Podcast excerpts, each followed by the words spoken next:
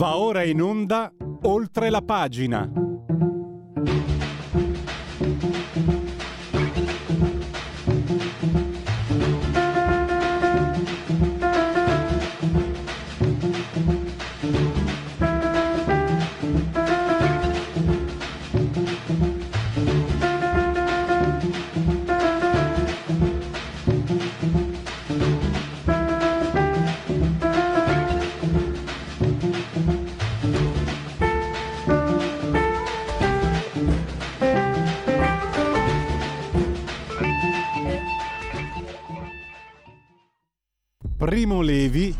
Valore della democrazia. La mia opinione è che eh, alcune ideologie siano esangui, mentre invece se si può chiamare ideo- ideologia la democrazia, in questa io continuo a credere, perché non riesco a rappresentarmi, a raffigurarmi nessun sistema che sia migliore di questo.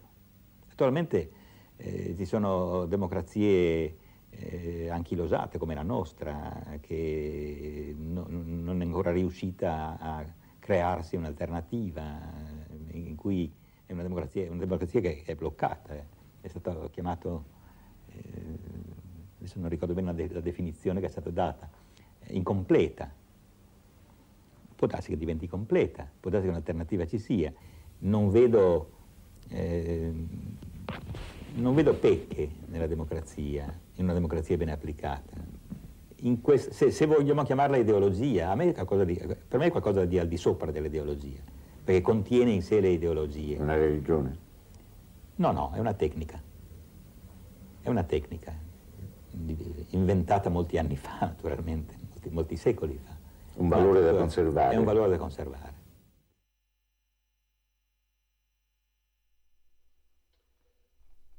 Eccoci in uh, simultanea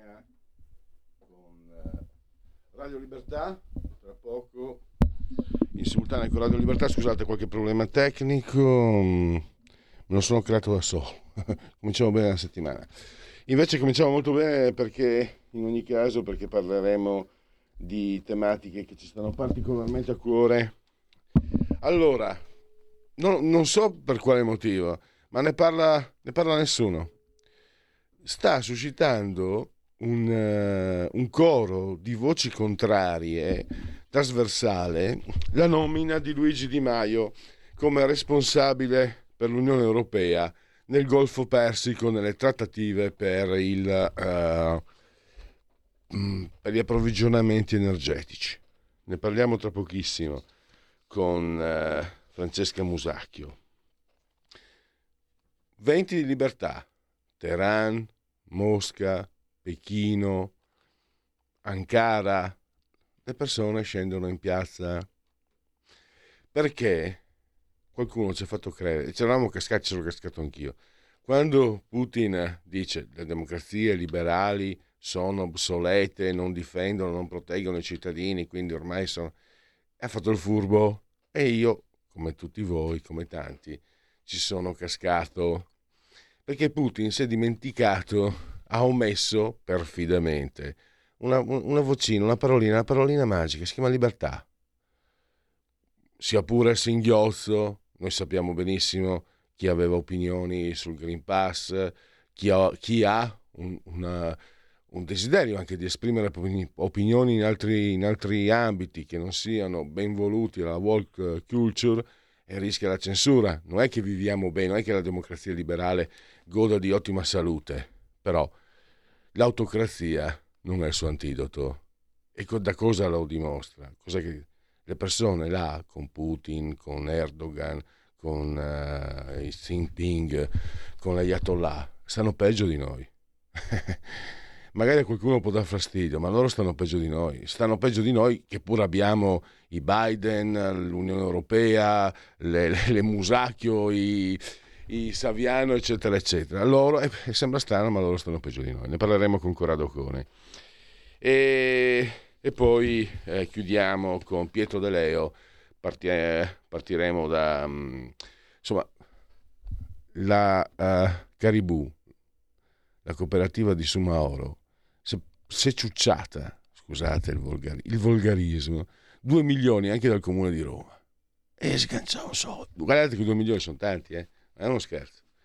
D'altronde bisognava pure che la signorina, la, la cognata di, di Sumaoro, percepisse i suoi 4.400 euro al mese come dirigente della AID, AID, la seconda cooperativa che è coinvolta, mi sembra, nelle inchieste. Eh, 4.400 euro, qualcuno glieli, dà, glieli ha dati, continua a darglieli, lei si è un po' si è ridotto a qualcosina. E siamo noi che gli diamo, perché quelli sono soldi nostri, eh? ricordiamolo sempre. Egoisticamente, barbariche, barbaricamente, lo ricordiamo sempre. Allora, andiamo a parlare di Luigi Di Maio. Lo facciamo con uh, Francesca Musacchio, eh, saggista, direttore dell'OFCS Report e collaboratrice del Tempo. L'abbiamo al telefono, la saluto e la ringrazio. Benvenuta Francesca. Buongiorno, grazie, ben trovati a tutti voi, grazie dell'invito. Dicevo Francesca che quello che ehm, in qualche modo insomma non è un sentimento nuovo che provo con i miei ospiti. Eh, I miei ospiti, miei, nel senso di Radio Libertà, e grazie innanzitutto anche per aver accettato nostra, il nostro invito. Eh, spesso, spesso, e volentieri voi portate eh, notizie che eh, non sono proprio in esposizione, eppure sono molto importanti. Per esempio, se io non avessi letto il tuo editoriale, il tuo resoconto sul tuo giornale, non avrei scoperto che c'è un fuoco trasversale contro, contro uh, Luigi Di Maio, ma non tanto contro la persona, per quello che ha fatto e per quello che rappresenta. Noi poi, poi ti do la parola, noi qui a Radio Libertà tra l'altro siamo anche diciamo indirettamente coinvolti perché il nostro direttore Giulio Cainarchia e il collega Antonino Danna hanno stabilito un contatto con l'imprenditore Costantino che per colpa di un tweet sbagliato di Luigi Di Maio è ancora eh, negli Emirati Arabi Uniti, adesso è nell'ambasciata italiana e non può ancora tornare a casa, ma è stato per sei mesi nelle carceri degli Emirati a, a disputare il cibo ai topi, pulendo il cibo dagli escrementi dei topi. Scusa che al mattino, al lunedì mattina non è un bel modo per cominciare. E questo grazie a Luigi Di Maio che invece il bibitaro si faceva la bella vita da, in giro per l'ambasciata, possiamo immaginare champagne, tartine e tutto il resto. E questo, uno che ha fatto nella sua vita il bibitaro si è spassata, quell'altro che fa l'imprenditore, per colpa del bibitaro si è fatto sei mesi atroci. Ecco, io lo ricordo perché eh, è, un, è, un, qualcosa anche che, che, coinvolge direttamente la nostra radio. Ma ti do la parola allora, eh, riepiloghiamo, cioè, sono veramente in tanti a dire che sarebbe... Poi ho, ho, ho, captato anche nelle dichiarazioni che tu hai riportato, c'è addirittura ironia che forse in termini politici eh, sì. è, è, il sentimento più caustico che ci possa essere. Sì, sì, beh, devo dire che questa vicenda di Di Maio come ipotetico inviato dell'Unione Europea nel Golfo Persico ha, è come se avesse aperto il vaso di Pandora eh, che ha liberato una serie di, ehm, chiamiamoli malumori, mal di pancia, eh, di, varie, diciamo, di vari stati, di varie realtà, di varie entità che eh, durante gli anni eh, in cui Di Maio ha fatto eh, il ministro degli esteri, ma non solo, perché poi in realtà diciamo che l'opera, in questo caso bisogna ricollocarlo ovviamente eh, sua, nel suo albero di nascita, quindi all'interno del Movimento 5 Stelle. Ecco, la politica estera del Movimento 5 Stelle in questi anni, soprattutto quando sono stati al governo, diciamo che ha eh, creato non pochi mh, mm, incidenti diplomatici, chiamiamoli così. Mm. Come dimenticare eh, la, come dire, il viaggio eh, di Di Maio in Francia per incontrare i Giglio Gialli, per esempio, no? giusto per dirne una. E, e poi eh, in seguito si sono eh, concretizzate delle azioni, delle dichiarazioni, dei comportamenti a livello diplomatico, quindi di politica estera, che hanno in qualche modo creato ehm, dei problemi, perché per carità, eh, allora eh, ci sono delle situazioni in politica estera che, hanno, che si muovono su un filo, su un equilibrio molto molto molto delicato e questo ci sta. Dopodiché però eh, nel caso specifico di Di Maio e nel caso specifico di questa carica come rappresentante dell'Unione Europea nel Golfo, nel Golfo Persico sono venuti fuori quelli che purtroppo sono e resteranno, io credo per sempre, una macchia nel, nei rapporti tra l'Italia e determinati paesi.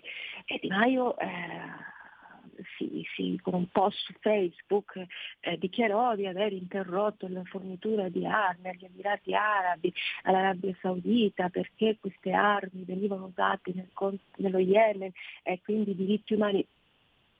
Tutto vero, però prima di arrivare ad una decisione del genere bisogna valutare insomma, una serie di cose che a livello diplomatico, a livello di relazioni sono importanti e adesso che eh, diciamo, il suo nome è stato fatto dal, dalla, dall'Unione Europea in modo anche piuttosto singolare, eh? quasi tutti ci chiediamo perché è venuta fuori questa cosa, una mezza risposta ci sarebbe ma non è del tutto dire, esauriente e, e, chiaramente sono venuti fuori i malumori e eh, i mal di pancia di una lunga serie di personalità, di rappresentanti e, e, e, di persone titolate ad avere diciamo, qualche dubbio. Ora se noi mandiamo Di Maio nel Golfo Persico, Di Maio geograficamente, certo da questo non si scappa, eh, anche se vogliamo eh, ignorarlo, non è così, geograficamente si dovrà relazionare con i paesi che stanno nel Golfo Persico.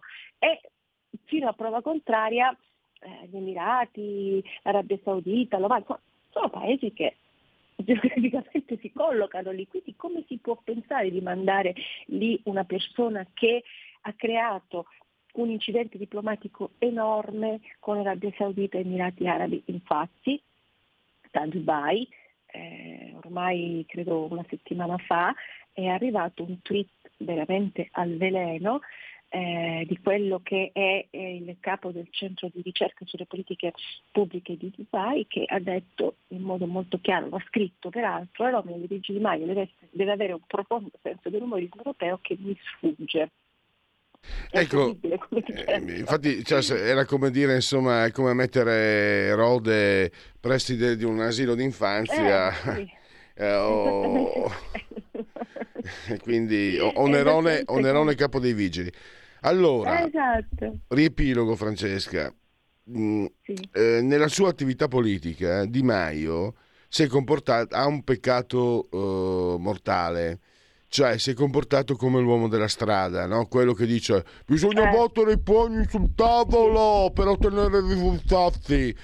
Poverino, l'uomo della strada non ha acceso il cervello perché anche l'uomo della strada certo. può capire che quando qualsiasi situazione poi ho capito l'uomo della strada sbatte i pugni sul tavolo la moglie le ride in faccia e i figli lo compatiscono se ha ancora Ma moglie e figli se ha, altro, se ancora cioè, se ha ancora moglie e figli che restano a casa sua quindi eh, io eh, adesso ho voluto fare lo spiritoso, ma voglio andare a monte. Sono da anni che tu denunci, insomma, tu eh, lo, lo scrivi a chiare lettere.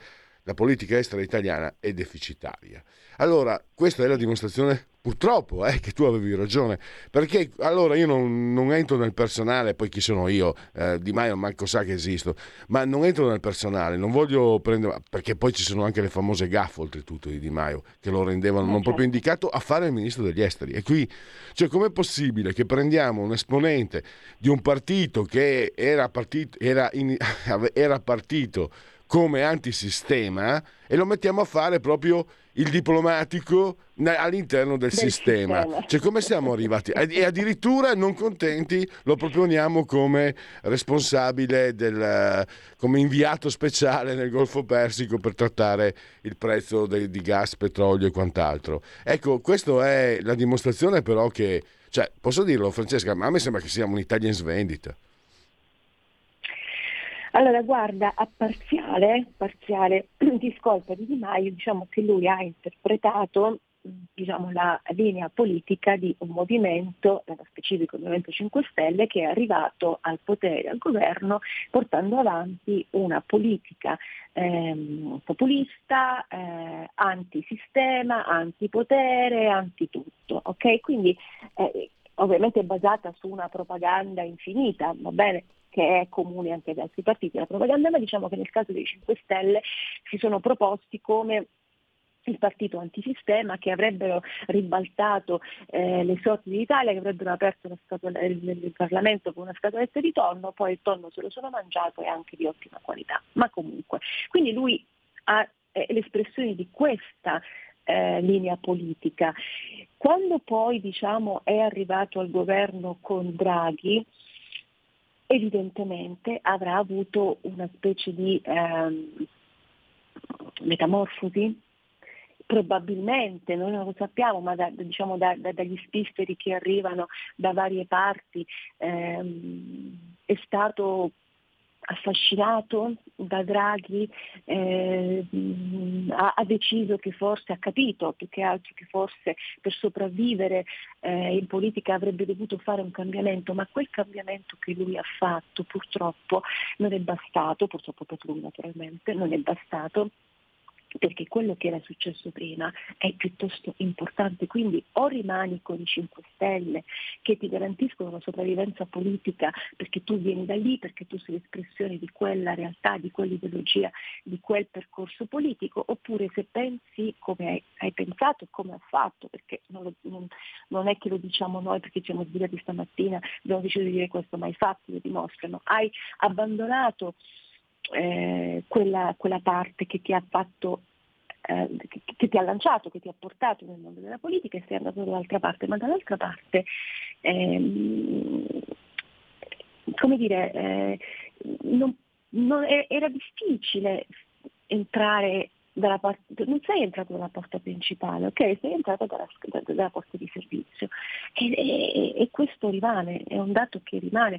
Ora che Draghi nella fattispecie abbia proposto Di Maio in questo ruolo, perché questo è quello che diciamo è emerso dalle varie ricostruzioni giornalistiche, diciamo, quello che emerge dalle fonti ehm, di Palazzo Chigi e di Bruxelles, pare che sia stato Draghi a proporre questo eh, giovane diplom- aspirante eh, diplomatico perché? perché poi durante diciamo, eh, l'anno e mezzo circa del governo Draghi lui si è dato da fare per reperire gas su in altri paesi è entrato nella linea atlantista europeista che prima, fino a che non si è insediato Draghi, lui aveva profondamente combattuto.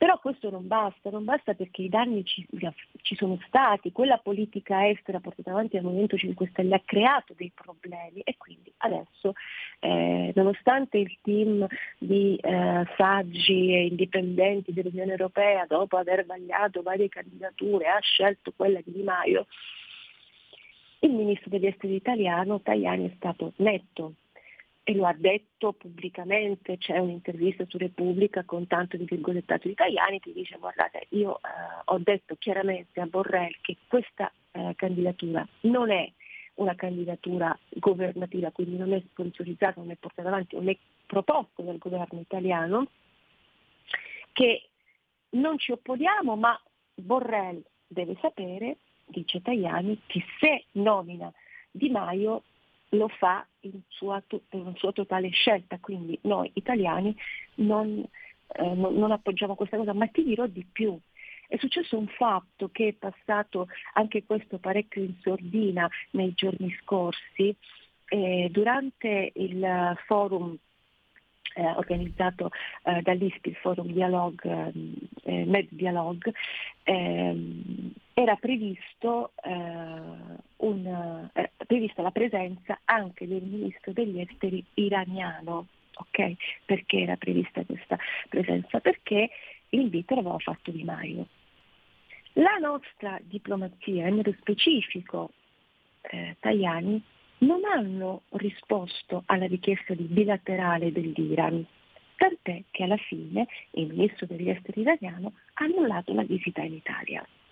Questa, questo eh, bilaterale, eh, questa partecipazione e questo bilaterale che si sarebbe dovuto svolgere addirittura risale ad un, ad un viaggio che, ehm, che, che, nel, che, a luglio, se non sbaglio, sì, a luglio, eh, il ministro degli esteri aveva fatto a Roma, aveva avuto anche degli incontri in Vaticano e in quella sede l'allora ministro degli esteri Luigi Di Maio aveva, eh, diciamo, lo aveva invitato a questo, a questo evento.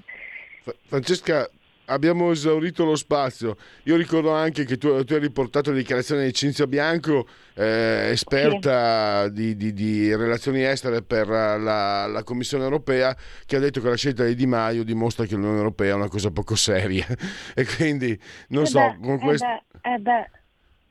Ecco, Insomma, eh... dire, eh, questo è il senso poi di tutta questa storia. Se eh, se l'Unione Europea, nonostante diciamo, i proclami, poi dopo, eh, per motivazioni che ancora non sono chiare, ripeto, perché noi pensiamo crediamo da quello che è emerso che possa essere stata diciamo, l'indicazione di Draghi, ma quando anche sia stata l'indicazione di Draghi non è il profilo giusto per questo incarico.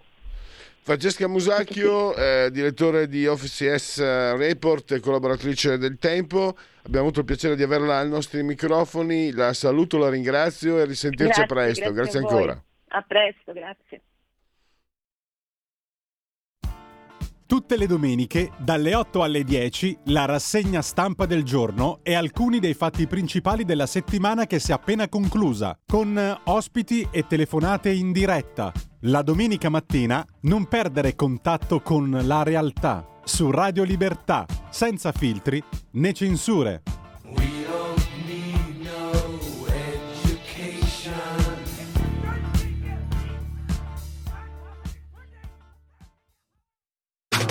Stai ascoltando Radio Libertà. La tua voce libera, senza filtri né censura. La tua radio.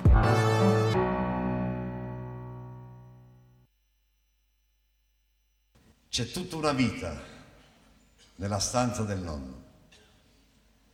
Ecco, probabilmente si potrebbe immaginare pensiero, allucinazione, forse sogno, in questo assurdo chiamiamolo così, mondo.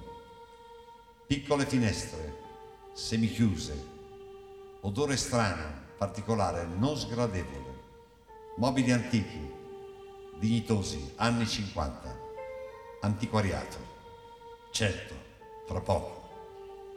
Vecchie foto, ecco lui, alpino, con la penna, certo, sul cappello, campagna di Russia, battaglione si potrebbe dire eroico, partiti 8500, tornati 150, lui compreso. Che templa. Partigiano, sì anche, ma dopo, subito dopo. Socialista, certo, ma cattolico.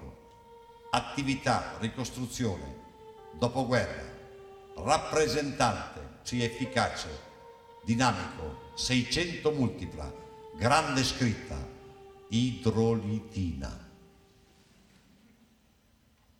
E poi la casa, sì, del nonno, in questo assurdo, chiamiamolo così, posto. Altri oggetti, coppe, trofei, corridore, ciclista, non esageriamo, dilettante, gran passione, coppie vartali incorniciati, sui Pirenei, credo, passaggio di borraccia, sì, ma chi la passa? Mai saputo, non importa.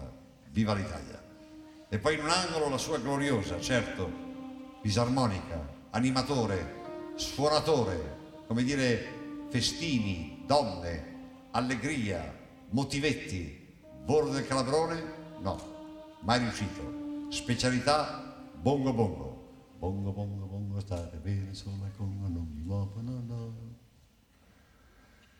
E poi la stanza, sì, del nonno. Sopra il letto, grande foto. Sì, l'Elvira, la moglie, morta. Colpa sua, non si sa. Si potrebbe dire mai a casa lui. Quattro amanti, ipotesi probabile, giovani. Che nonno, anche ora. Malattie, acciacchi, non importa, è facile intuire.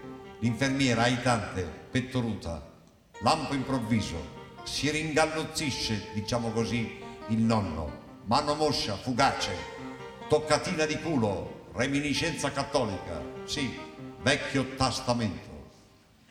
che Dio mi perdoni, che Dio lo perdoni.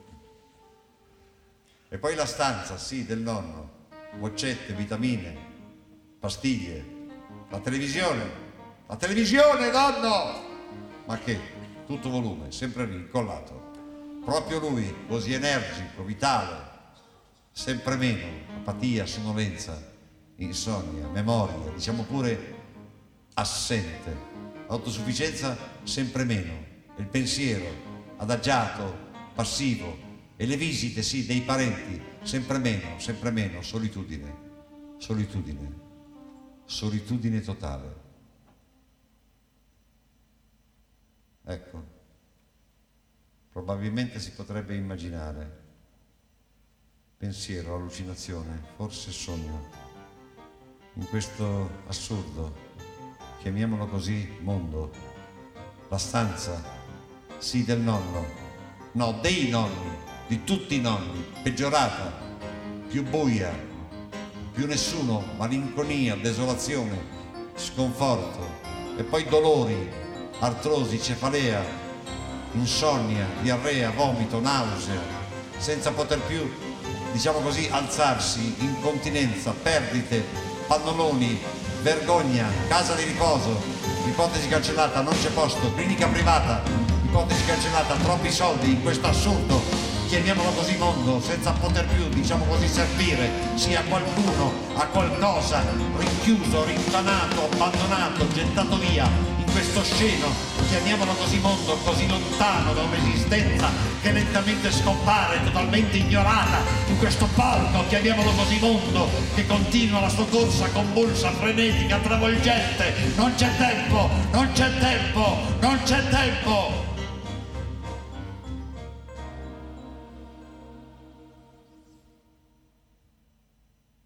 Però c'è tutta una vita nella stanza del nonno.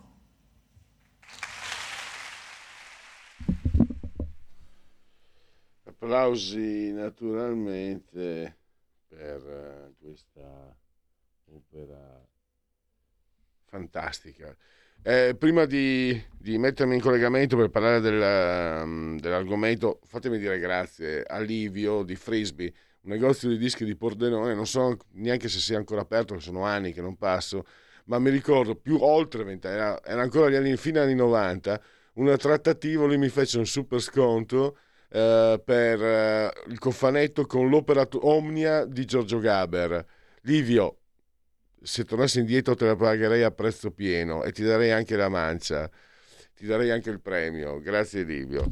Pazzesco perché poi... Eh, è roba mia questa, però non, questa canzone, questo, questa, questo poi è teatro canzone, non è canzone, non me la ricordavo, sbalorditiva. E, ed è in un certo senso, eh? eccolo lì. Grazie Federico, dottor Borseri, saldamente sulla tolla di comando della regia tecnica.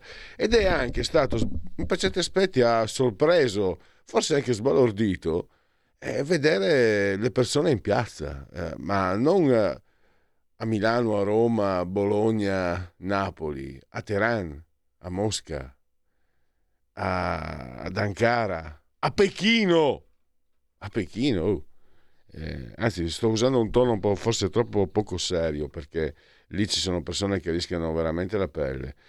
E questo però è un segno chiaro ne ha parlato eh, Corrado Ocone che ha anche pubblicato un libro che ne, ne parleremo prossimamente ed è eh, reduce, anche se la parola non è indovinatissima, di una, di un da un interessante festival che si è svolto eh, a Cagliari, Ideario 2022 no? eh, anche la destra può permettersi di fare cultura alla faccia di certi personaggi che conosciamo noi. Benvenuto dottor Occone, grazie per essere in collegamento grazie, con noi via Skype. Grazie a voi e buona giornata.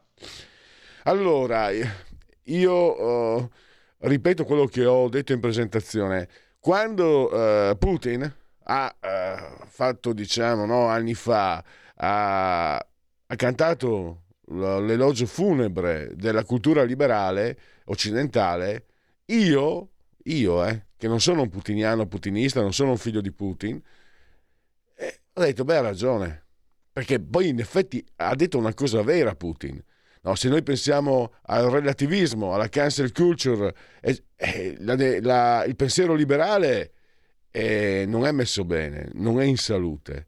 Però quello che si è dimenticato Putin di dirci è un riferimento a quella parolina magica che si chiama libertà. E adesso noi scopriamo che a Mosca, ad Ankara, a Pechino e a Teheran, quei cittadini stanno peggio di noi. Noi non siamo contenti di Biden, dell'Unione Europea, della Volk, non siamo contenti di vedere Roberto Saviano come se fosse il, uh, un, un, leader assoluto del pensiero occidentale, no? anzi siamo incazzati neri per quello.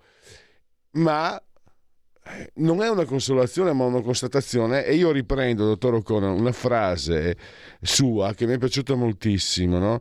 Lei ha detto capita che il, il pens- la, la cultura liberale non trovi dentro di sé le parole giuste per esprimere la forza che comunque ha. Perché, eh, perché alla fine resta quello, per, cioè, per quanto eh, siamo scontenti, secondo me in modo anche fondato, di, del mondo in cui ci troviamo a vivere, eh, bisogna anche rendersi conto che eh, l'alternativa è comunque peggiore. Eh, poi se qualcuno vuole andare a vivere a Mosca, a Pechino, a Teheran, eh, adesso mi manca il quarto, eh, insomma, fino a prova contraria non sono gli occidentali che vanno a vivere a Mosca, Pechino e Teheran. A lei la parola, dottor Occone. Sì, allora lei ha centrato pienamente la questione, secondo me, perché appunto che noi non stiamo bene lo sappiamo, ce lo diciamo tante volte eh, c'è una crisi interna all'Occidente che non è eh, semplicemente riducibile al fatto che ovviamente essendo il nostro un universo pluralistico ci sono anche voci contrarie a noi stessi, è qualcosa di più profondo, però se noi eh, non, stiamo, eh, non, stiamo, bene, eh, gli altri, eh, chi ci vorrebbe fare la lezione, in questo caso Putin, sta peggio, perché sarà pure vero che da noi c'è un decadimento morale, che c'è tutte le cose di cui ci ha accusato eh, Putin nella famosa intervista al Financial Times e anche in altre occasioni, ma, ma è vero che eh, neanche il cittadino sovietico, o almeno non tutti i cittadini sovietici, eh, sono contenti eh, del loro stato di cose e non lo sono per un fatto fondamentale che si chiama, come sempre, libertà. La libertà, appunto, questo concetto su cui io mi sono affaticato li- nell'ultimo libro, me ne diceva, è un concetto a volte indefinibile, che non, non è facile, diciamo, afferrare in tutte le sue connessioni, in tutti i suoi modi di operare, nella sua forza teorica, eccetera, ma comunque è qualcosa che eh, se non c'è, eh, insomma, eh, ci, fa, eh, ci fa stare veramente male. È qualcosa di cui forse sentiamo la mancanza proprio nel momento in cui non l'abbiamo più. Eh, allora noi eh, forse abbiamo un po', ecco, la critica che forse mh, a, noi, eh, a noi possiamo imputare a noi è quella di aver eh, di averci troppo autocommiserati, abbiamo fatto bene perché appunto diciamo, i motivi di crisi, di decadenza, eh, soprattutto nel mondo intellettuale occidentale, sono tanti ed evidenti e facciamo bene a, metter, a criticarli. Eh, però eh, abbiamo pensato che gli altri eh, fossero, a, avessero insomma, mh, eh, piena eh, consapevolezza, eh, fossero, non fossero scontenti. Invece gli altri sono scontenti per il semplice fatto che gli altri non hanno la libertà. E ovviamente, e, e, quindi, eh, e, quindi, non c'è quella partecipazione, eh, perché eh, il tentativo di, di, Putin è fallito di invadere l'Ucraina in, po- in pochi giorni? Sicuramente per la resistenza anche con il nostro aiuto degli ucraini stessi, ma anche e soprattutto perché probabilmente le truppe, i giovani mandati al fronte sono demotivati eh, hanno quella stessa fiacchezza morale eh, che eh, Putin imputa a noi e ce l'hanno perché a loro manca eh, appunto qualcosa di essenziale che è appunto la libertà. E sì, io, ehm, il nostro è un mondo strano, diceva il filosofo marxista che va alla moda, Zizek, diceva anni interessanti. Sì, sono anni interessanti perché da una parte eh, ci sono assolutamente dei processi globali di omologazione, di, eh, di conformismo, eccetera, eccetera, ma dall'altro eh, c'è pure eh, una grande voglia di libertà, cioè ecco la dialettica fra libertà e oppressione, mh, autocrazie e democrazie liberali, eccetera, non è eh, affatto molta. E ce lo ricordano appunto le manifestazioni di piazza eh, che eh, in questi giorni abbiamo visto un po' in autocrazie, fra l'altro anche molto diverse fra di loro, però è come se si fosse, lo, diciamo, girati la parola, si sono ritrovati in piazza e andare in piazza a Teheran, andare in piazza a Mosca non è andare in piazza appunto come diceva lei a Milano o um, a Roma o a Napoli, perché eh, anzi è abbastanza paradossale che Mm, che i nostri giovani vanno in piazza non per solidarietà con gli altri giovani che rischiando eh, la vita in qualche modo o comunque la libertà vanno in piazza a Pechino, a Teheran ed altrove, ma vanno in piazza per eh, criticare un governo fascista che li fa invece andare tranquillamente in piazza a dire le bischerate che dicono.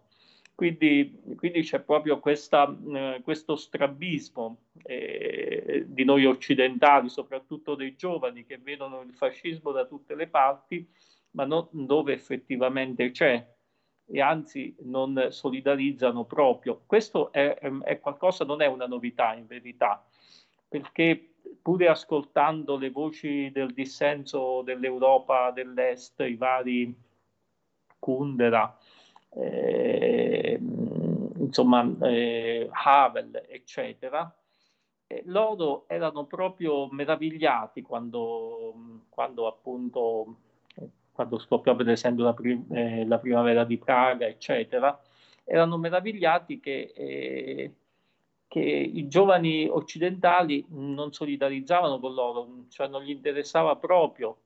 Eh, e quindi vedevano in questo anche in qualche modo una forma, tra virgolette, di razzismo.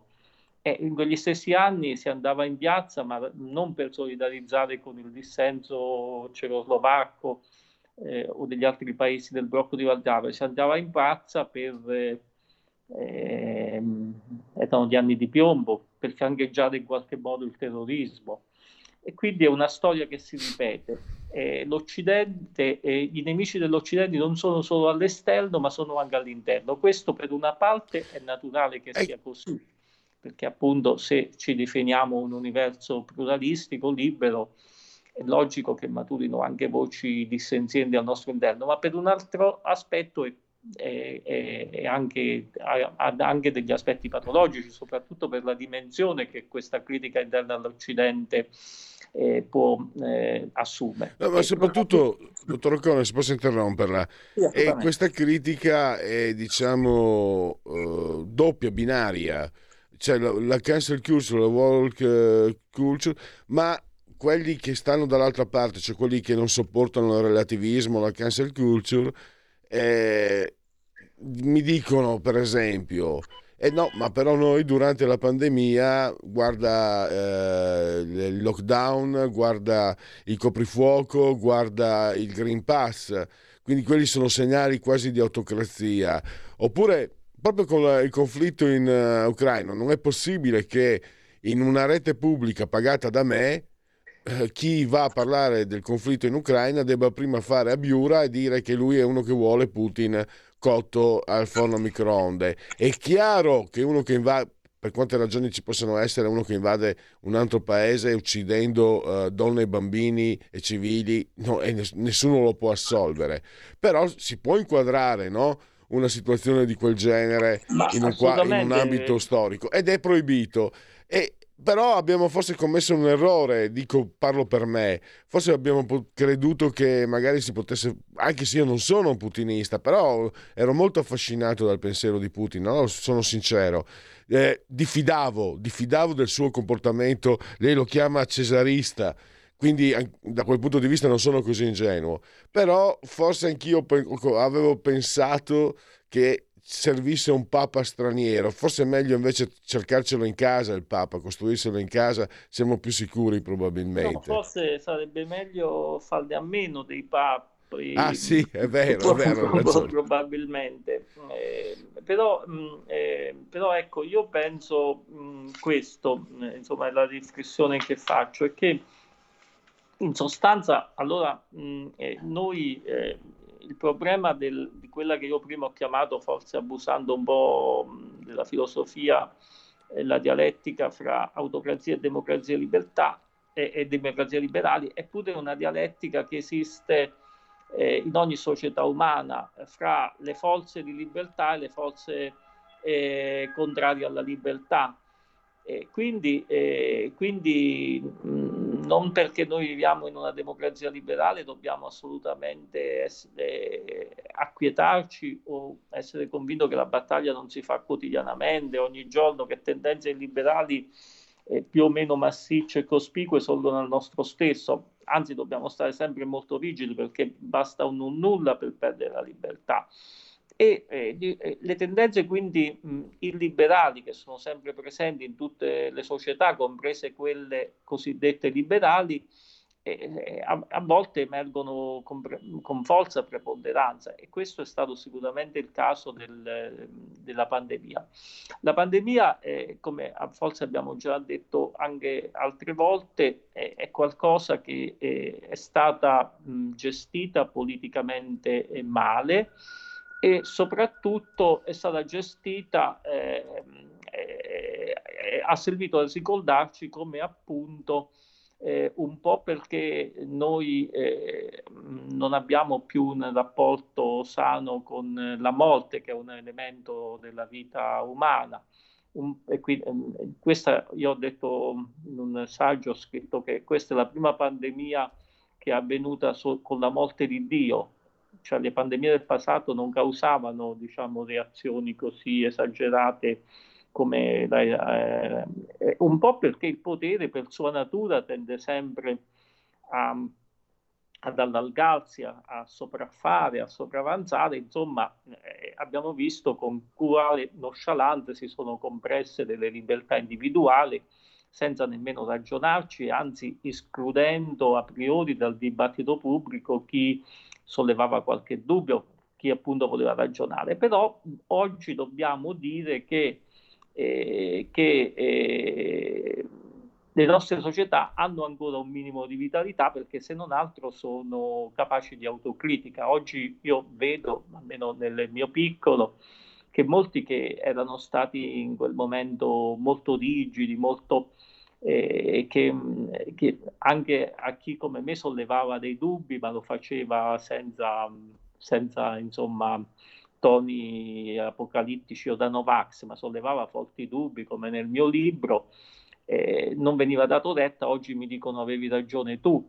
Quindi, quindi eh, ecco, mh, la capacità di una democrazia è anche quella di autocorreggersi però nello stesso tempo dobbiamo stare sempre attenti a queste tendenze che possono emergere da un non nulla anche in noi. Ecco, poi la cosa fondamentale è che se questa fra libertà e non libertà, fra forze della libertà e forze della non libertà è una dialettica perenne, e oggi noi in Occidente eh, non sappiamo nemmeno bene individuare le forze di non libertà, perché casomai consideriamo una forza di libertà eh, eh, insomma, il politicamente corretto, perché all'inizio ci sembra che le battaglie per le non discriminazioni siano giuste, sacrosante, eccetera, ma non, ma non portando fino in fondo la riflessione non ci rendiamo conto che quelle che sembrano battaglie di libertà sono in, al contrario battaglie di omologazione, di uniformazione, di standardizzazione dei comportamenti e delle idee e quindi sono qualcosa che con la libertà eh, c'entrano poco. E quindi la, libertà, la lotta per la libertà è sempre qualcosa che non si arresta mai e diventa anche sempre più difficile e compresso nelle nostre eh, società individuali dove effettivamente sorgono le tendenze non liberali, perché in un regime eh, di dittatura classico, tradizionale, c'era un potere che stabiliva mh, delle idee eh, pubblicamente, le, delle idee che potevano essere eh, se, se, uno non rispettava questo potere veniva messo all'indice, veniva condannato, spesso anche con la pena estrema, eccetera, però era tutto più chiaro. Oggi il certo. potere si è fatto da una parte più pervasivo eh, perché, eh, perché, penetra fin nei, nei, nostri comportamenti, nell'anima, nel, eh, e dall'altra eh, diciamo è anche più subdolo. Cioè, Siamo arrivati alla fine, dottor Ocone, purtroppo abbiamo esaurito lo spazio. Eh, non possiamo parlare di ideario, ma magari ci ritorneremo, che comunque rappresenta eh, uno spiraglio di luce, perché siamo nel mondo, dottor Ocone, nel quale è successo pochi giorni fa un telecronista di calcio, non dei mondiali, di serie inferiori, minori, no inferiori, minori, ha chiamato per sbaglio un negro, un giocatore di colore che si chiamava Greco invece, ed è stato licenziato dalla sua dalla, dalla, dalla TV per la quale lavora. Ecco, però il segnale di democrazia, eh, dottor Ocone, è che almeno possiamo, possiamo, adesso non ne parliamo, ma possiamo parlarne, contestare ed esporre tutto il nostro dissenso per una scelta così da deficienti totali. Dottor Ocone, grazie ancora, risentirci a presto. Grazie a voi, a presto, grazie. Segui la Lega è una trasmissione realizzata in convenzione con La Lega per Salvini Premier. Ah, eh, metti, metti, in condivisione, questo è Dago Spia. E va, non c'entra con Segui la Lega, ma c'entra, ma c'entra. Eh? La cooperativa. La cooperativa. Eh, guardate, ma guarda un po', ma guarda un po' che pruriginosi che siamo. Allora dove andiamo? Lega per Salvini Premier, legaonline.it, il sito, scritto legaonline.it, segui la Lega prima che la Lega segua te alla Marciana o che seguisca te alla Pellegrina. Si, ci si può iscrivere da questo sito, è molto semplice, si versano 10 euro tramite PayPal, senza, PayPal, PayPal, PayPal, senza nemmeno sia la necessità che siate iscritti a PayPal, PayPal, PayPal poi il codice fiscale e gli altri dati richiesti, quindi vi verrà recapitata la maggiore per via postale la tessera Lega Salvini Premier. E poi il D43, cos'è il D43? La sigla che dovete apporre sul vostro, sulla vostra dichiarazione dei redditi. Scelta libera che non ti costa nulla, D di, mate, D di Domodossola, 4 il voto in matematica, 3 il numero perfetto, il 2 per 1000, D43 eh, le apparizioni radio-televisive degli esponenti leghisti. Oggi pomeriggio alle 17.30 Sky TG24 la rubrica Economia con il presidente della Commissione Attività Produttive, vale a dire Alberto Gusmeroli, già sindaco di Arona. Claudio Durigon, eh, sempre oggi pomeriggio alle 17.30, anche lui in concorrenza. Economia 24, Rai News 24, sottosegretario al lavoro. Dopodomani, dopodomani Zapping, trasmissione storica eh, creata inventata, credo fosse il 91, da Gino Santalmassi, eh, alle ore 19.30. Eh, zapping, vabbè con Alberto Bagnai, responsabile economico della Lega. Claudio Borghi invece, no, era oggi alle 10.30, quindi start Sky TG24, quindi è già trascorso il suo tempo. Facciamo così, togli la condivisione, vediamo se riesco a leggere in 60 secondi 5, 6, 7, 8, 9, 10, 11, 12, 13, 14, perché ho un po' di sondaggi, eh, come sempre lunedì. Allora, questo è Wimpole in Lombardia, Attilio Fontana 42,8%, Letizia Moratti 27,1%, Maiorino 20,9%, un candidato a sorte dei 5 Stelle 6,3%, Vittorio Agnoletto c'è anche lui 2,9% per la sinistra, non so se è la sinistra di Sumaoro. Chiudiamo, pam pam pam. poi Istat l'accessibilità di musei e biblioteche, 7.886 biblioteche con 3.293 musei aperti nel 2021, eh, frequent- i visitatori sono stati 48 milioni eh, contro i 130 milioni, meno 63% nel 2021. E beh, erano chiusi. Stop, time out. Segui la Lega è una trasmissione realizzata in convenzione con La Lega per Salvini Premier.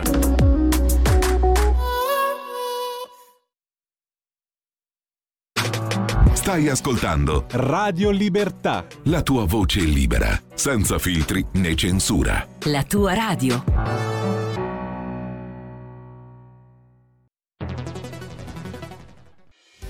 Quotidiano di Sicilia, il quotidiano d'Italia, l'informazione che ribalta i luoghi comuni, una vera visione dei fatti, l'Italia vista da sud. Ogni siciliano che vive in Italia e nel mondo è una risorsa, è protagonista della crescita della nostra nazione. Dai forza alla crescita della nostra isola, abbonandoti al QDS digitale più archivio a soli 99 euro annui. Quotidiano di Sicilia, il quotidiano d'Italia una scelta di valore. Stai ascoltando Radio Libertà, la tua voce libera, senza filtri né censure, la tua radio.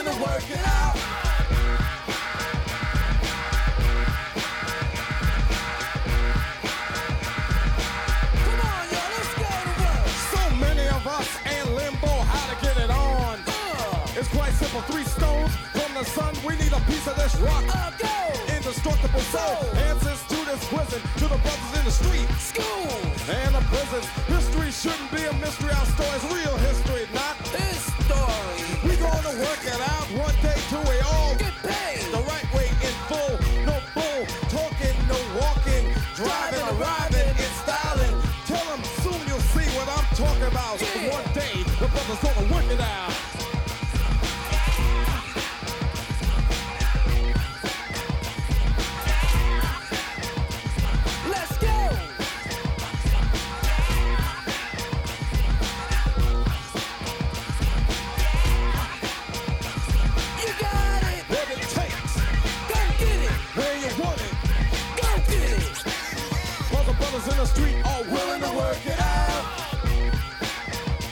it all.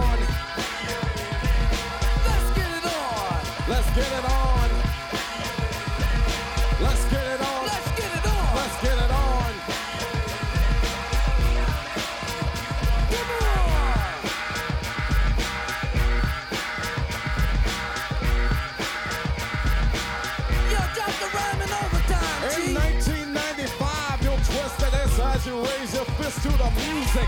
United we stand, yes, divided we fall together. We can stand tall. Brothers that try to work it out, they get mad. We vote, revise, realize they're super bad. Small chance of smart brothers gonna be a victim of his own circumstance. Sabotage, shell shock, rock, and roll. They ain't no life of a fool. Like I said before, to live it low. Life, take your time, time, yo, go slow. Look ahead, not a thing to fear. Brother to brother father to never tell a woman you can't bother. You can't say you don't know what I'm talking about. But one day, I'll just flip over. Someone's gonna whip it out.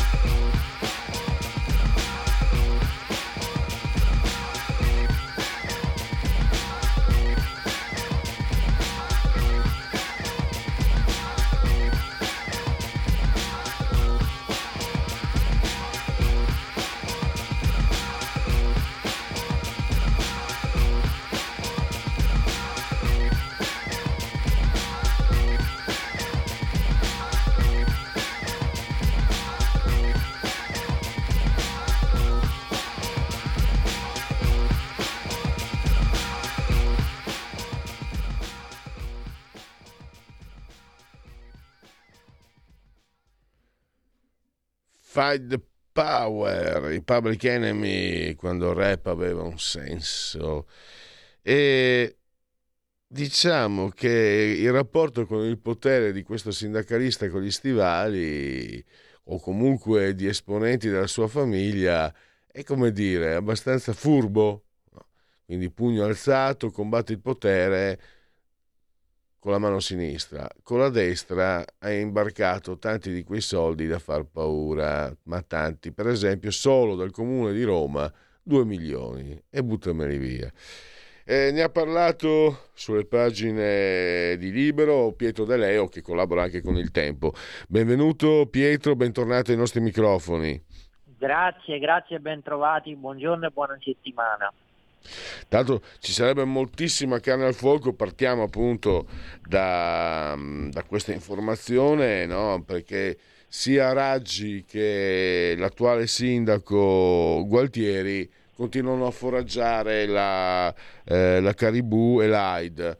Io lo ricordo sempre, l'AID, eh, alla guida dell'AID c'è la eh, cognata di Sumaoro che piglia 4.400 euro al mese, o oh, devono essere 4.200 e poi se li ridotti a 4.000, bontà sua.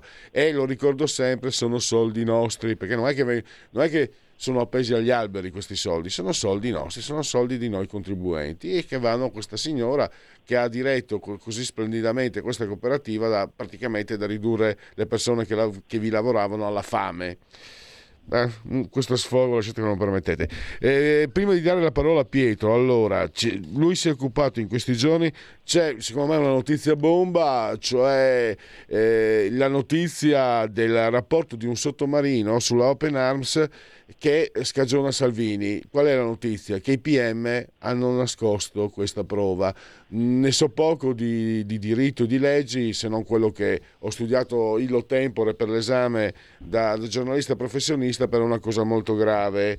E poi c'è una bellissima intervista a Pierangelo Buttafuoco, molto, molto bella da, da leggere, sulla, sulla, destra e sulla sinistra. È un un capitolo sulla quale ci interroghiamo spesso.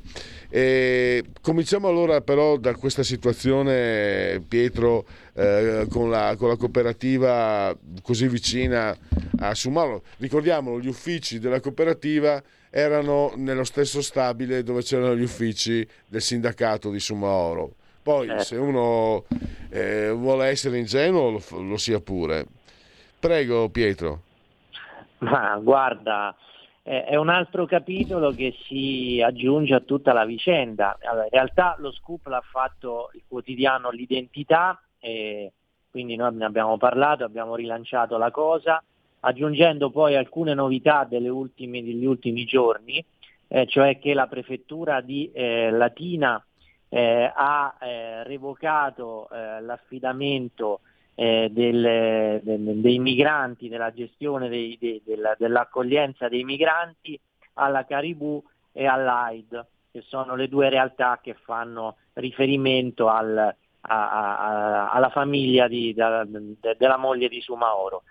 Eh, il, il, centro del pezzo era questo, cioè che eh, oltre ad aver ricevuto eh, denari pubblici anche da altri enti, insomma si eh, aggiunge anche il Comune di Roma eh, con 2 milioni di euro eh, elargiti alla Caribù dal 2016 fino a quest'anno, 2 milioni totali, un filo di soldi quindi che unisce sia la gestione Gualtieri, come ricordavi nella tua introduzione, sia la gestione eh, della Raggi.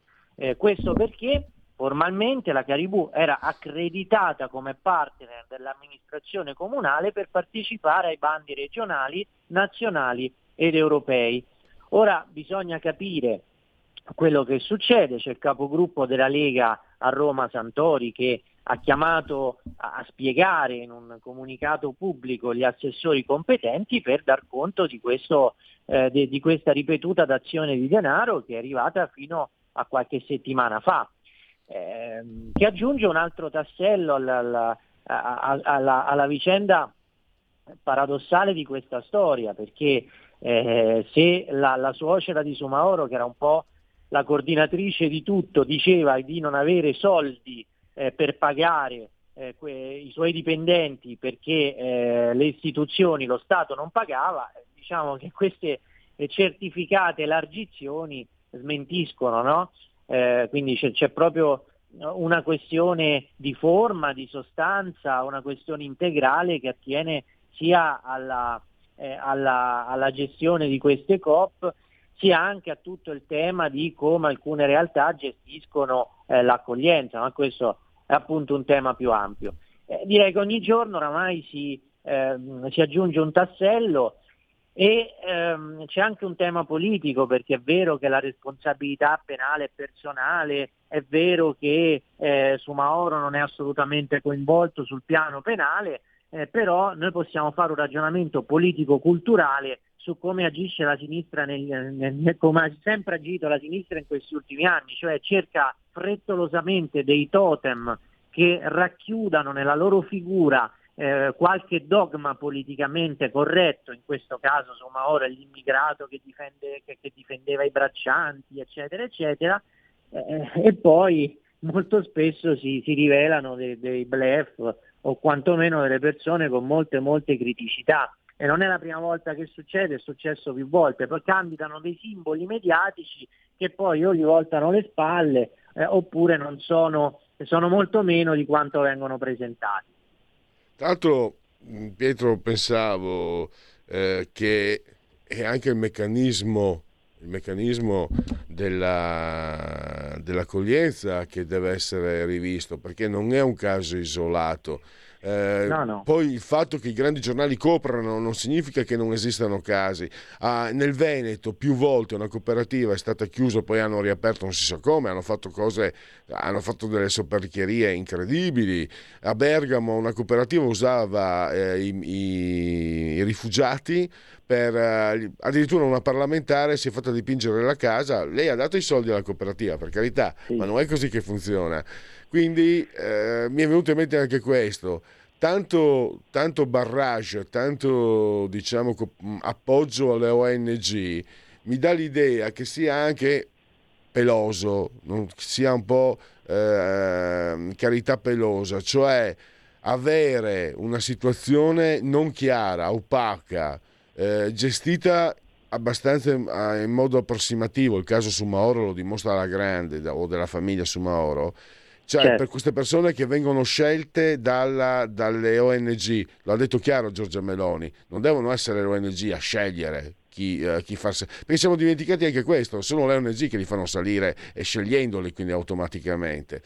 E poi le prove anche del, del sottomarino, eccetera, vabbè. Ecco, Eh, ecco, crea, quella- crea un giro, poi- e poi chiudo, crea un giro di interesse enorme di soldi che non vengono controllati. Infatti la Lamborghese la prima cosa che fece innalzò da, da 18 a 35 euro i soldi per ogni migrante che vengono gestiti. Ci sono stati anche tantissimi alberghi, albergatori che hanno vissuto alla grande perché si sono profferti, offerti a 35 euro al giorno, buonanotte.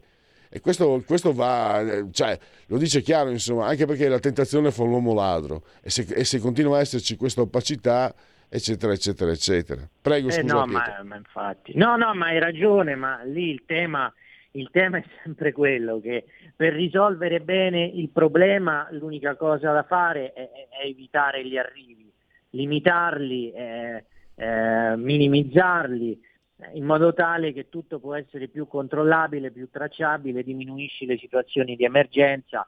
Questo è un, è un ragionamento logico. Ma io vorrei riprendere la, la questione del sottomarino perché anche se sembra un po' romanzesca, è, è una cosa molto grave. Cioè, cosa è successo? È successo che al processo Open Arms, quello in cui Salvini è imputato per sequestro di persona perché nel 2019 non voleva far attaccare la nave in Italia, la nave appunto della ONG Open Arms eh, con alcuni migranti a bordo, mi pare fossero 200. Cosa succede? Succede che è emersa nel corso del processo una intercettazione realizzata da un sottomarino della Marina Militare Italiana in cui si è captata la conversazione tra un componente dell'equipaggio eh, della nave ONG e, un- e un'altra persona al momento non identificata. Allora il quadro presunto, e sottolineo presunto perché siamo garantisti e corretti, di questa situazione qual è? Potrebbe esserci l'eventualità in cui si stessero mettendo d'accordo quelli della nave ONG e forse qualche trafficante o scafista per organizzare il trasbordo. Quindi questo è il quadro ipotetico che sta, che sta emergendo dal- da, da questa, da questa informativa che contiene l'intercettazione del sottomarino. E qual è il grave problema? Il problema è che quando la Giunta per le immunità al Senato eh, valutò il caso Salvini, non aveva quel documento, che è un documento non da poco, perché comunque se fosse dimostrato come pare, come potrebbe essere, eh, questa- questo accordo tra la ONG e un trafficante, eh, a quel punto eh, si avvalora la tesi di chi diceva che Salvini, dicendo no a quella nave, difendeva l'interesse pubblico. Quindi è, una cosa, è stata una criticità molto grave. Ora vediamo quello che succede, ma è veramente un aspetto da seguire perché eh, ce l'avevano nove procure quell'informativa, non è stata trasmessa al Senato, eh, diventa proprio un tema non, non- non non solo giudiziario, ma diventa un problema proprio costituzionale dei rapporti tra istituzioni. E, e difatti adesso... Ma cosa ti aspetti Pietro? Siamo in Italia, anche se Pierangelo Buttafuoco eh, ti ha detto una cosa secondo me molto interessante, no? che c'era prima del voto c'era solo la- eh, una sola dialettica, quella tra realtà e narrazione. Sì. E la narrazione diceva che guai se andavano i fascisti al governo, adesso invece sono andati e quindi le cose sono un po' cambiate. Però, però qui abbiamo una- un osso duro, ne abbiamo parlato tante volte con te, e c'è la magistratura di mezzo, perché vi- viene anche in mente automatico le intercettazioni di, di- di- di Palamara, insomma, no? Cioè, Certo. come si fa a non pensarci quando vieni a sapere una cosa di questo genere? Eh, però c'è la reazione ovviamente, reazione di chi ha comunque le- ancora in- eh, appese eh, in- in nella sua bacheca le chiavi delle porte per entrare nelle stanze del potere. Sì, sì, beh, eh, questo è vero e- ed, è proprio, ed è proprio questo il motivo per cui il centrodestra non deve limitarsi al governo, nel senso non bisogna credere che siccome si è arrivati ad un governo con un mandato popolare ampio la partita sia chiusa e sia vinta, bisogna rafforzare i partiti e questo, di questo ne abbiamo parlato anche con te 200.000 volte, ma è importante ripeterlo perché serve un'opera vera di penetrazione nella società italiana, di, di- di affermazione di un pensiero che è il pensiero libero del centrodestra e soprattutto di formazione di una classe dirigente eh, pronta ehm, anche a, a, dire la sua nelle istituzioni minori come i comuni, come le regioni. C'è già quella classe dirigente ma va data com- continuità nel corso degli anni. E poi va anche costruito il pensiero, che non è una cosa da poco, perché noi viviamo in un mondo in continuo cambiamento, quindi bisogna affermare una visione e questa visione si afferma coinvolgendo gli intellettuali, gli scrittori, realtà anche come la vostra, come la vostra radio che è importantissima. Eh, insomma, c'è molto da fare. Eh, eh, non bisogna ripetere l'errore degli anni scorsi, delle altre volte. Io ricordo l'esperienza del 2001-2008, il centrodestra arrivava al governo come se avesse vinto la partita. No, è soltanto vinto il primo set per, per utilizzare un linguaggio tennistico. Ora comincia il bello che, che, che, che, del, che è la sfida del cambiamento vero. Il cambiamento vero si realizza solo con la politica e non con il pensiero debole o il pensiero corto, ma con un pensiero lungo. Tanto appunto butto a fuoco che ti ha detto insomma, che per dire con Renzi il PD poteva perdere le elezioni, ma sapevano che comunque Orlando sì. avrebbe fatto il ministro. Ecco, esatto, adesso, esatto. adesso eh, c'è una situazione cambiata e speriamo che chi di dovere se ne renda conto.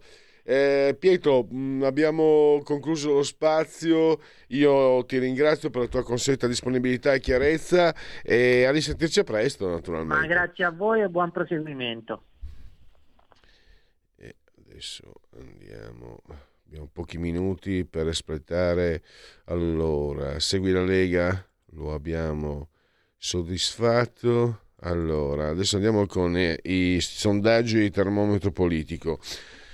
Mi fido molto di termometro politico, fiducia nel governo, nella presidente Meloni, quindi ancora bassa, 28, 43, 44,3 contro 54,5, quindi è maggioritaria la fascia di persone che ancora non si fidano eh, di Giorgia da Garbatella. Beh, vabbè. Ehm, Vedremo se saprà far cambiare loro idea. Il governo ha fatto approvare una mozione per garantire rifornimenti di armi all'Ucraina per tutto il 2023. Allora, facciamo dunque 30, 39, 47, eh, quasi 48, 47,9 è d'accordo. Eh, comunque sì, credo che dovremmo inviare più armi. Sì, dobbiamo continuare a sostenere la difesa ucraina, sì, ma d'ora in poi dovremmo inviare solo aiuti difensivi. Questi sono i distinguo, comunque diciamo non è la maggioranza assoluta. Uh, ho detto uh, 40, quasi 48, quasi 48%, 47,9%, mentre sono 47,1%, quindi uh, quasi la, la stessa quantità di persone che invece no. No, è stato giusto inviarle, ma adesso basta. No, è stato sbagliato fin dall'inizio e non sa il 4%, quindi opinione pubblica molto più lacerata e divisa di quanto uh, non accade in Parlamento dove l'invio di armi all'Ucraina è appoggiato praticamente da, da tutti. E nei negozi sarà possibile non accettare pagamenti elettronici fino a 60 euro. Il 38 39,1% sono d'accordo, anzi non dovrebbe esservi nessun obbligo, sono d'accordo sulle cifre più piccole, spesso le commissioni sono eccessive. Invece non sono d'accordo il 59,8%, due terzi non sono d'accordo con questo provvedimento. È diritto dei consumatori pagare come desiderano e non girare necessariamente con i eh, contanti. È un errore, si dovrebbe sostituire gradualmente il contante con la moneta elettronica per ridurre al massimo l'evasione fiscale. Quindi ancora eh, questa leggenda del fatto che la... Eh, vabbè, eh, se, se, se, vogliono credere così, che credano, che ce posso va. Eh, saranno stracciate le vecchie cartelle esattoriali fino a 1000 euro e per le altre non saranno dovute sanzioni. È d'accordo allora siamo 26, 36, 42, 43,6% del cordo. Sì, anzi, lo straccio totale sarebbe dovuto valere anche per le cartelle per più di 1000 euro. Sì, credo sia giusto. Si tratta di somme che tanto lo Stato avrebbe avuto poca possibilità di riscuotere. Invece, eh, 53, 54,4% no non è d'accordo, sarebbe stato giusto tagliare le sanzioni, ma lo Stato avrebbe dovuto pretendere le imposte non pagate, no, si tratta di un incentivo a evadere, non sa il 2%. E poi abbiamo i condoni edilizi, in taluni casi possono essere ammissibili, eh, no, mai per il 44,5%. E invece anche qui, eh, anche qui una sorpresa perché sui condoni edilizi uno magari pensa, può pensare erroneamente in questo caso che il 90% sia contro, invece il 48,9% dice sono accettabili se viene sanata una mancata concessione e violazioni fiscali, non se si è costruita una situazione di pericolo idrogeologico. Sono ammissibili nel caso di famiglie particolarmente povere, 3,1% sono giuste, i cittadini non devono rendere conto allo Stato di dove scelgono di vivere, quindi addirittura siamo sul 50, 52, 53 abbondante per cento eh, che è favorevole ai condoni edilizi. infine le intenzioni di voto 28,6 Fratelli d'Italia, 17,5 5 Stelle, 16,8 PD, 8,4 Calenda Renzi, 8,2 Lega, Forza Italia 6,7.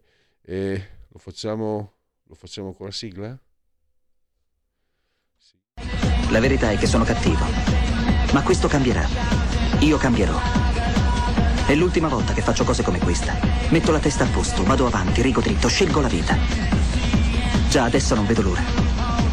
Diventerò esattamente come voi. Il lavoro, la famiglia, il maxi televisore del cazzo, la lavatrice, la macchina, il CD e l'apriscatole elettrico. Buona salute, colesterolo basso, polizza vita, mutuo, prima casa, moda casual, valigie, salotto di tre pezzi, fai da te, telequiz, schifezze nella pancia, figli, a spasso nel parco, orario d'ufficio, bravo a golf, l'auto lavata, tanti maglioni, Natale in famiglia, pensione privata, esenzione fiscale, tirando avanti, lontano dai guai, in attesa del giorno in cui morirai. Genetriaci, commemorazioni e ricorrenze del 15 giorno di Frimaio, mese del calendario repubblicano, per tutti lunedì, lunedì 5 di dicembre, anno domini 2022 o 2022 che dir si voglia. I cristiani sono una massa di persone superstiziose, instabili e analfabete. No, non è Carlo Marx, lo ha detto Giuliano della Rovere. No, non è un un filosofo marxista, e Papa Giulio II, è un papa, un personaggio pazzesco, incredibile, poi eh, nella parte finale della sua vita era diventato anche pederasta, quindi eh, nella, nella sua, nelle sue residenze girava di tutto e di più, intelligenza e cultura fuori dal comune, affrontava Michelangelo, gli, era lì quando Michelangelo dipingeva la Cappella Sistina era lì che lo sorvegliava, lo guardava e far così, far colà, far colà via. Guarda, l'elenco era di Savona originario, ma era toscano poi la famiglia. E Michelangelo un giorno gli sono girate le scatole e gli ha tirato la mazzetta che aveva per sistemare, no? E l'ha, l'ha sfiorato così.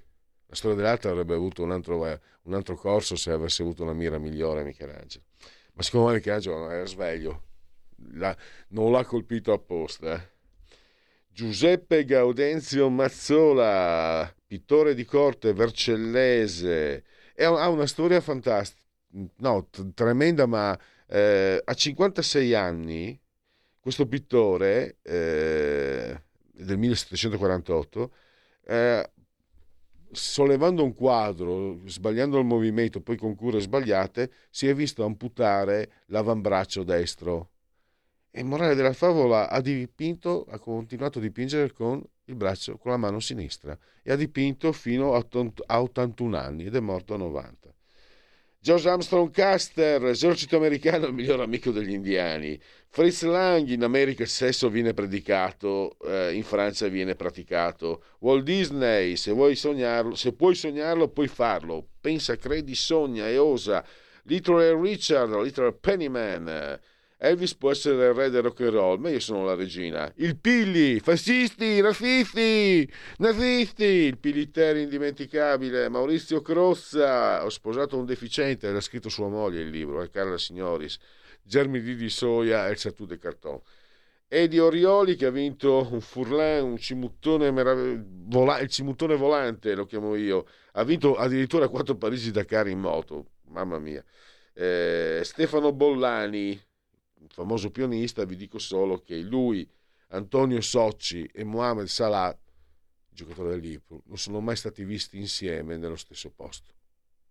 Chiudo con i convenevoli formulaici, ringrazio il grande Federico Dottor Borsari, saldamente sul di comando in regia tecnica, entrambi siamo sospesi a 108 metri sopra il livello del mare, temperature parlano di 26 gradi centigradi sopra lo zero, pensavo meno interni, 8,2 anzi 8,3 esterni, 97% l'umidità, 1017,6 la eh, millibar la pressione un abbraccio forte forte forte Clotilde, Angela e Carmela eh, ci seguono ma ci seguiscono anche ve lo dico io dal canale 252 della tv ci potete anche guardare perché Tele Libertà è anche un Radio Libertà è anche una radiovisione Tele Libertà perché no? Pourquoi pas chi se buona Radio Libertà Campote Cent'anni meditate gente meditate c'è anche il DAB, il suo algido suono digitale, ci sono applicazioni per seguirci tramite iPhone, Alexa, accendi Radio Libertà, passa per ve ne saremo riconoscenti, il sito, poi l'ultimo, eh, non mi ricordo più, Twitch, l'ultimo social, YouTube, siamo tornati, è tornata la radio, non io. Eh, la pagina Facebook radiolibertà.net, l'ottimo abbondante sito. Grazie a todos eh, e buon proseguimento. Miau.